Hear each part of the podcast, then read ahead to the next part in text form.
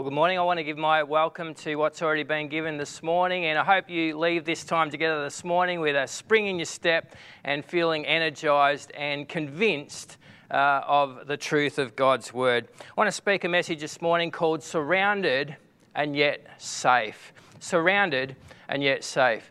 As uh, I share this message today, it's uh, the middle of June in 2020, and we're in the midst of this COVID 19 situation. There's a lot of unknowns still ahead of us, and legitimate fear at this point in time is, is real. It's really there. I have a simple question for you this morning, though. Do you realize how much you are loved?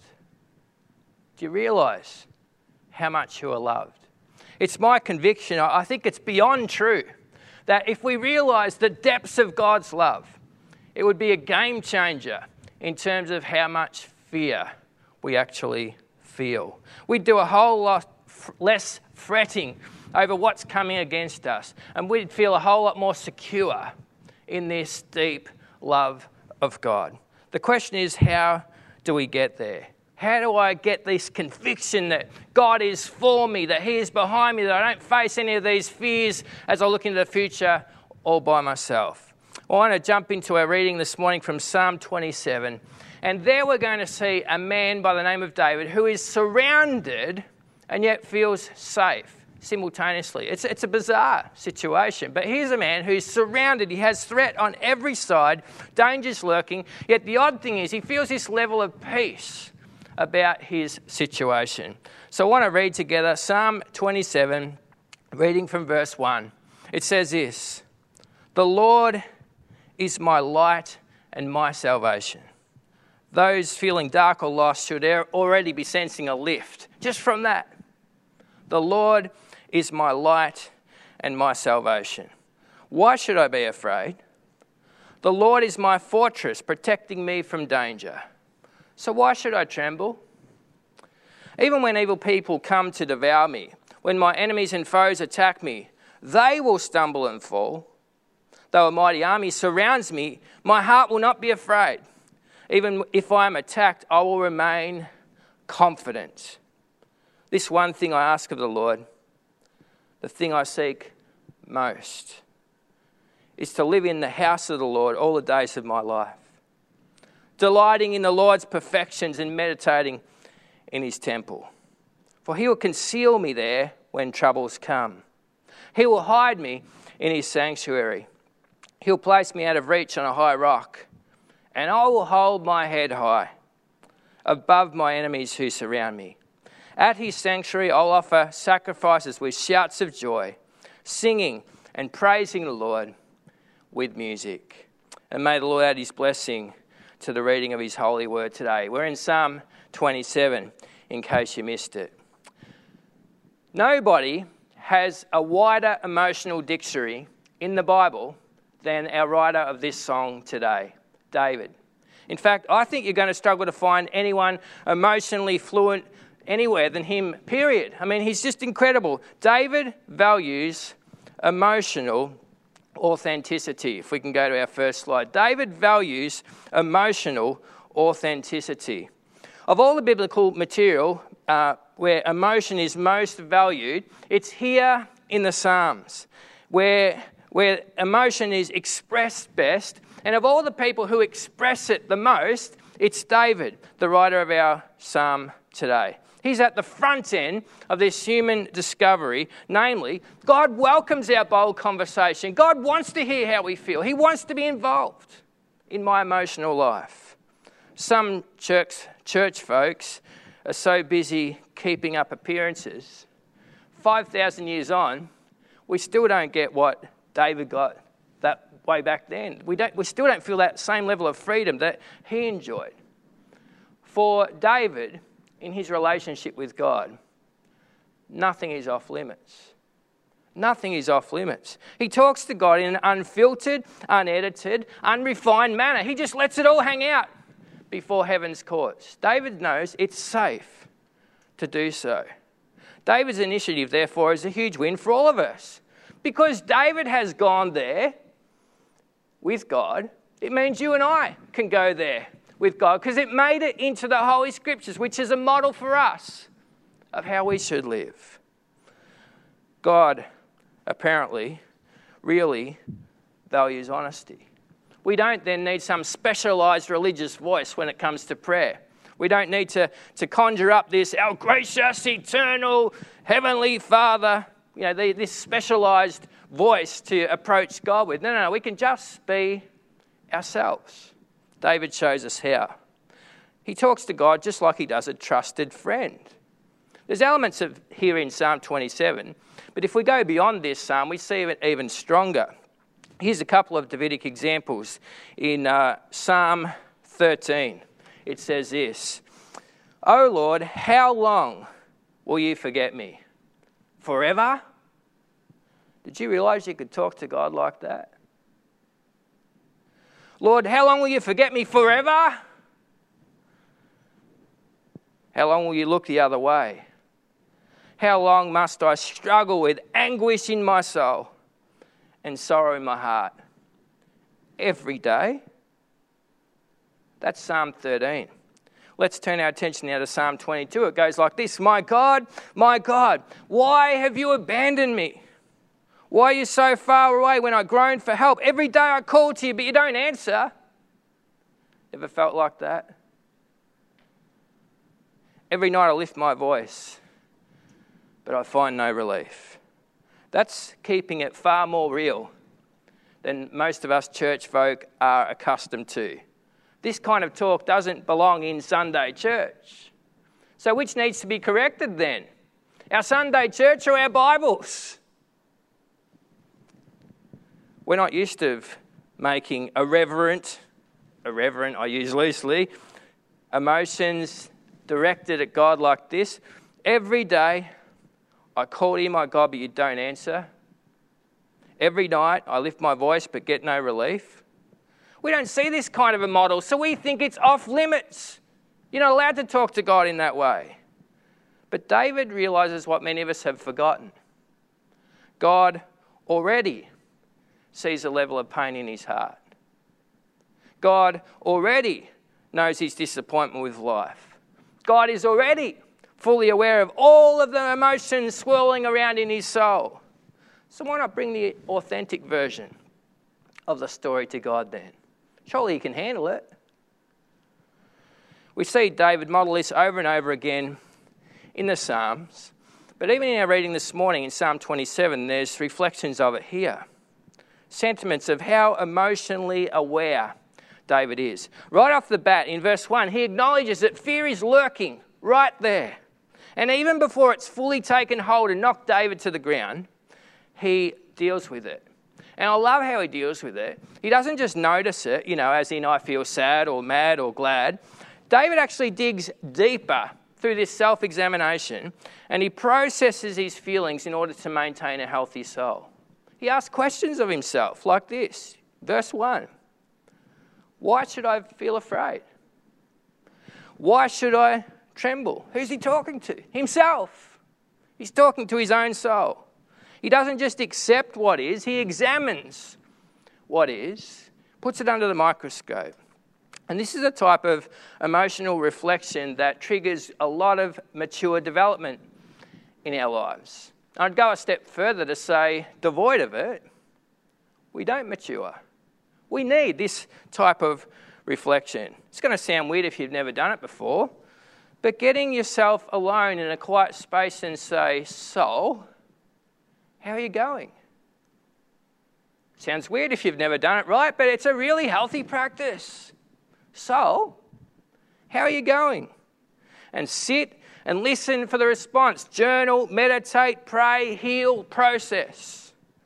Our emotional hygiene is dependent upon this level of scrutiny of our own souls. This is David's model to us, and it's no fluke then that he has so much emotional vocabulary at his disposal because he's in good practice. He's constantly examining his soul. Please don't miss the difference, though, between the Bible's mental health guide and the modern Australian mental health guide. What's become vogue in our postmodern, post truth, pluralistic world. See, there's a difference here that I really want you to notice. Up until now in this message, a Buddhist monk could have said amen to everything I've said. Get alone and meditate. Tick. Be aware of your feelings. Tick. Make time to reflect. Tick. None of that's offensive. You don't need a biblical worldview to appreciate those sentiments. Here's the difference. Why do you do that? Why do you get alone? Why do you, do you, do you get yourself quiet? Why must you hear your own soul? Why? So critical we hear this point of difference. See, the cultural goal is so that you listen to your heart. But that's not enough with a biblical worldview. We don't listen to our heart. That's not enough. That's dangerous, actually, at times. We lead our heart. And there's a vast difference. See, biblical emotional management is not only about listening to my heart, it's about leading my heart.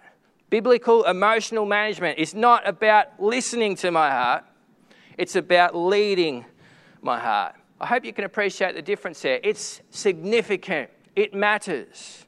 The Bible shows a difference between listening and leading to our hearts. David shows us here in verse 1 by reasoning with himself, by asking himself rhetorical questions. He's given himself a free counseling session. And we learn from David that a healthy soul gets interrogated and questioned and held to account. A healthy emotional person doesn't just accept feelings, they examine feelings. They go deeper and work out the why and direct their mood, not just accept their mood. We need to move quick. We've established that David is a A1 feeler. Here's where the plot thickens. Here's where things get fascinating. David values emotional authenticity. We've heard that. That's point one. Point two, David also values theological depth. And this is rare. David is no lightweight. David is not a mystic blown around by the weather. He values emotional authenticity, yes, but he values theological depth. He's also a thinker. Feeler, yes. Thinker, yes. David manages to wed his feelings with his theological beliefs. He's an extremely touchy feely person, yes, but he also uses good theology to generate mental health. Look in how he does it in verse 1. The Lord is my light and my salvation. The Lord is my fortress. Therefore, what? Well, the emotional outcome of that is if my head's got to swim there in that truth, fear will not win. With that in mind, not a chance. I haven't met many Davids. Have you? People who are fantastic feelers and at the same time, fantastic thinkers. It's rare. It's very uncommon. What is common that we have people who are wildly emotional or deeply theological, but David avoids this false dichotomy. He is both. He feels, but he's not blown all over the shop. He thinks as well. He marries his emotions with good theology. Some will hear that and go, ah, I've heard that before. I know what you mean, Jono. That's code for saying I must dismiss all my emotions because that's ultimately what the church does, right? I mean, we're not allowed to admit we're, we're sad, mad, or glad or afraid because that's representative of weak faith. So we just kind of have to throw our emotions away and pretend they're not there. Well, no. David brings his emotions before God. To make them vanish, no, but to process them well, absolutely. This is David's goal. Emotions are not bad. If you need to hear me say that again, I'll say it again. If you've been in church so long and used to kind of suppressing them, emotions are not bad. They are a God given gift, and we're supposed to honour them. They're a sign that we're alive. And experiencing the full spectrum of emotions is a God given gift. They're meant to go through hearing and through due processing. But here's the thing Emotions are there to serve us, not rulers, rule us. They're, they're, they're terrible rulers, they're good servants. They're a little bit like the, the light on the dashboard. You ignore it at your own peril for long enough, it, it will mean something more serious will happen to your car. And David shows us here that it's possible. It's possible to avoid this false dichotomy between feeler and thinker. No, no, no, no, no. We can be both. We should be both. We should be both. Now, someone listening at this point in time is going, Oh, Johnny, but that's not fair. I mean, if David faced the same challenges I faced, he wouldn't be so positive. He wouldn't feel so sure about God. Well, I wonder about that. When we read in verse 3, a mighty army surrounds me, I happen to think this isn't just theory. This isn't just David being wildly imaginative. This nightmare is David's daily reality. If you don't know the backstory is there is one. There is a backstory here. For up to 10 years, David has been on the run from a king named Saul. He's lived 10 years looking over his shoulder, wondering when the next bullet's going to be fired. This is David's daily existence for, for seven to 10 years, conservatively seven, up to 10 years. He's lived like that. So when he's saying, though a, mighty army surround me, I don't think at all it's just an analogy. I think it's a daily reality for David. Okie dokie, you say, John, maybe you're right. He, he might have me covered when it comes to managing fear. But my fear is this if I stop and listen to my heart, I'll fall in a heap. And I do overwork, and I do distract myself with addictive behaviour. And I do have unhealthy dependence on others, but I don't know how to go from unhealthy to healthy in emotions. I know that fear rules and my faith is weak, but I don't know how to make that journey towards health. Someone else will have the opposite problem. They're a thinker, their faith is strong, and yet they don't know how to tap into feeling. So, where do these meet? How do we train ourselves? to be, to be healthy thinkers and healthy feelers. David can again help us. Emotions and faith meet in an honest exchange called worship. Worship. Worship is the Bible's answer to, to marrying emotions and faith. It's where faith and emotions learn to interact in a healthy manner. It's where I'm spiritually strong and emotionally strong. It's where I can be holistic before God's presence.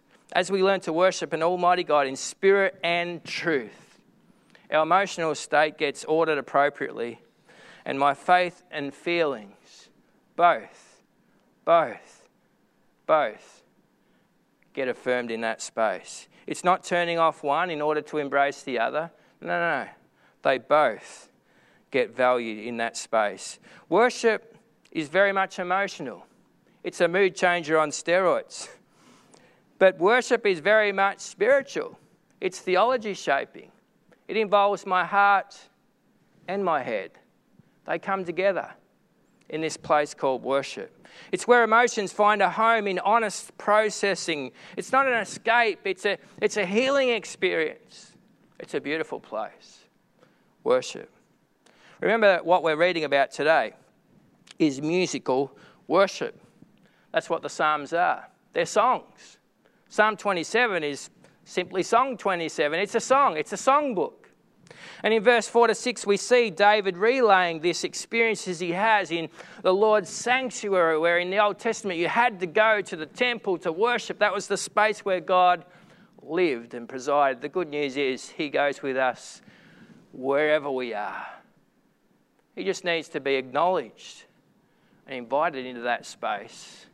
And he shows up in a profound way every single time. David says in uh, this psalm, he'll offer sacrifices, he'll bring his whole self before God. And I love in verse 6 here how wildly emotional David's approach is. I will come with shouts of joy. David is not glib in the way he will approach God in worship. He's not deadpan. He's not just going through a formality. David is pumped. His whole body, soul, and spirit is engaged in this exercise called worship. He'll lift up his voice in an uninhibited manner at the top of his lungs. And he understands the power of praise, of singing out in deep praise to God. For those bent out of shape by life, worship is a game changer. It, it switches everything. Nowadays, uh, some science backs up what goes on in the brain when we sing. It's incredibly powerful. We're just beginning to understand this now in modern science. Shifts occur for us personally, emotionally, when we worship. It's a holistic experience. Yip Harburg says this Words make you think a thought, music makes you feel a feeling, a song makes you feel a thought. What incredible power God has placed in the worship expression. Musical worship is the place where theology and emotions meet. Worship is where I introduce my wild emotions to solid theology. But I don't have to switch them off. No, no, no. They meet each other in this beautiful exchange and they marry. And that's a healthy person. Here's the distinction realize that many of the negative emotions I feel are actually drivers that are supposed to have me landing back at the feet of Almighty God yet again. Realizing that I'm nothing without Him. And worship demands that I bring my whole heart before a loving dad. And yet, worship also demands I bring my whole mind before a holy God. It's a beautiful exchange. If you're new to church, I'll try and explain this in simple terms. You wake up and it's the most rotten of mornings. You get out of bed on the wrong side, and, it's just like everything's going wrong. And I could give you a whole lot more detail in this, but I'll make it short. You arrive at a church gathering, you head down, flat as a tack. The first song, the best you can do is mumble. You, you, you, only move your lips so that you won't be judged by the person who's sitting down there. But you're really not feeling anything at all. By the second song, the mumble has progressed to, you know, mediocre singing. And by the end of the song, yeah, you're kind of singing, you're kind of lifting up your voice.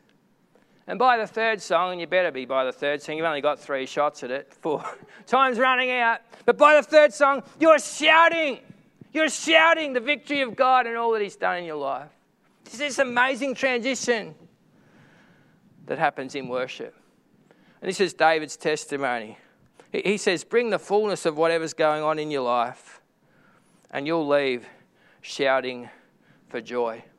The worship experience for David is not some kind of uh, religious tradition of a Sunday morning. He brings this worship every single day to his Father.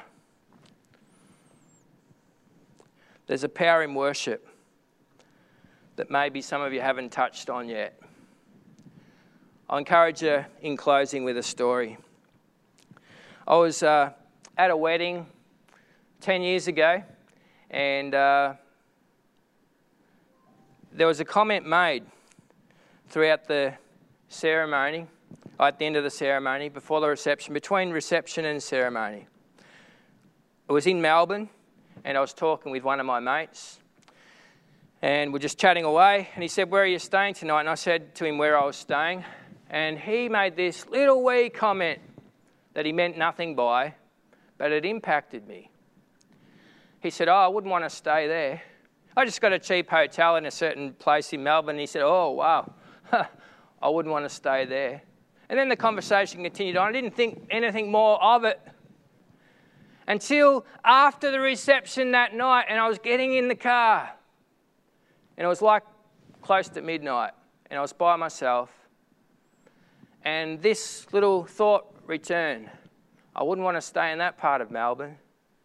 And fear and anxiety began to, to, to spring up in my heart, and I thought, whoa. I had all sorts of imaginations going on, worst case scenarios of what was going to happen to me if I went to that motel. And for about half an hour from leaving the reception, I had to decide whether I was going to take a right and head back to my hometown of Echuca at the time, or take a left and stay in this place. For half an hour, a panic attack endured as I had to make that decision. And as I come to the fork in the road where I decided I was going to stay in Melbourne, some faith rose up in me. And I began to sing an old song that says this I will exalt you. I will exalt you. You are my God. My hiding place, my safe refuge. My treasure, Lord, you are. My friend and king, anointed one most holy.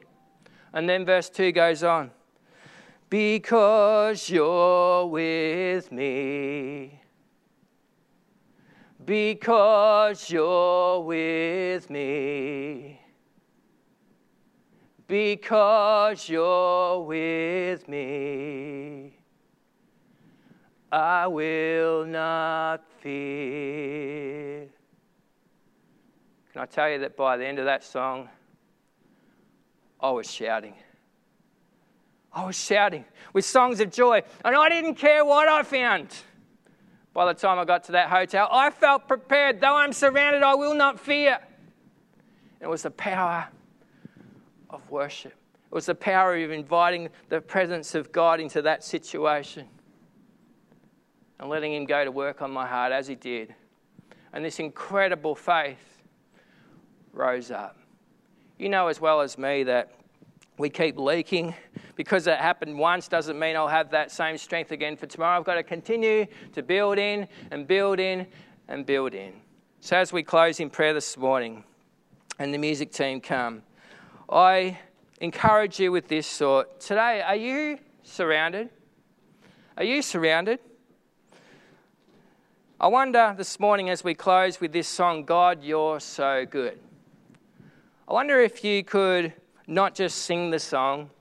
I wonder if by the end of the song you might actually shout the song. You might let God speak in your heart and spring to life. It's possible, friends. It's possible, so possible, to be emotionally healthy and spiritually strong. You don't have to trade in your head for your heart or vice versa. Both belong in the presence of God. Both are part of true worship, and true worship only exists if we bring our whole self to God. So, as we close out this morning, please do that. Please bring your whole self to God. Father God, we thank you that you are so near. We thank you that you are so near. You're so real you have this love that, that comes in and reminds us that we are valued by you. Thank you for the example of David, where he shows us this morning it's so possible to be emotionally real and theologically deep. We pray for an increase of that in our lives, God, for those of us who are just so ruled by fear that we've lost sight of how powerful you are we pray for people who are so deep theologically, they've lost their capacity to feel. Oh God, come to us afresh in this moment. Show us that you are safe, Lord God, to bring your whole, bring our whole self to you. And you go about changing us and changing the atmosphere around us. We give you thanks, Lord, in Jesus' name.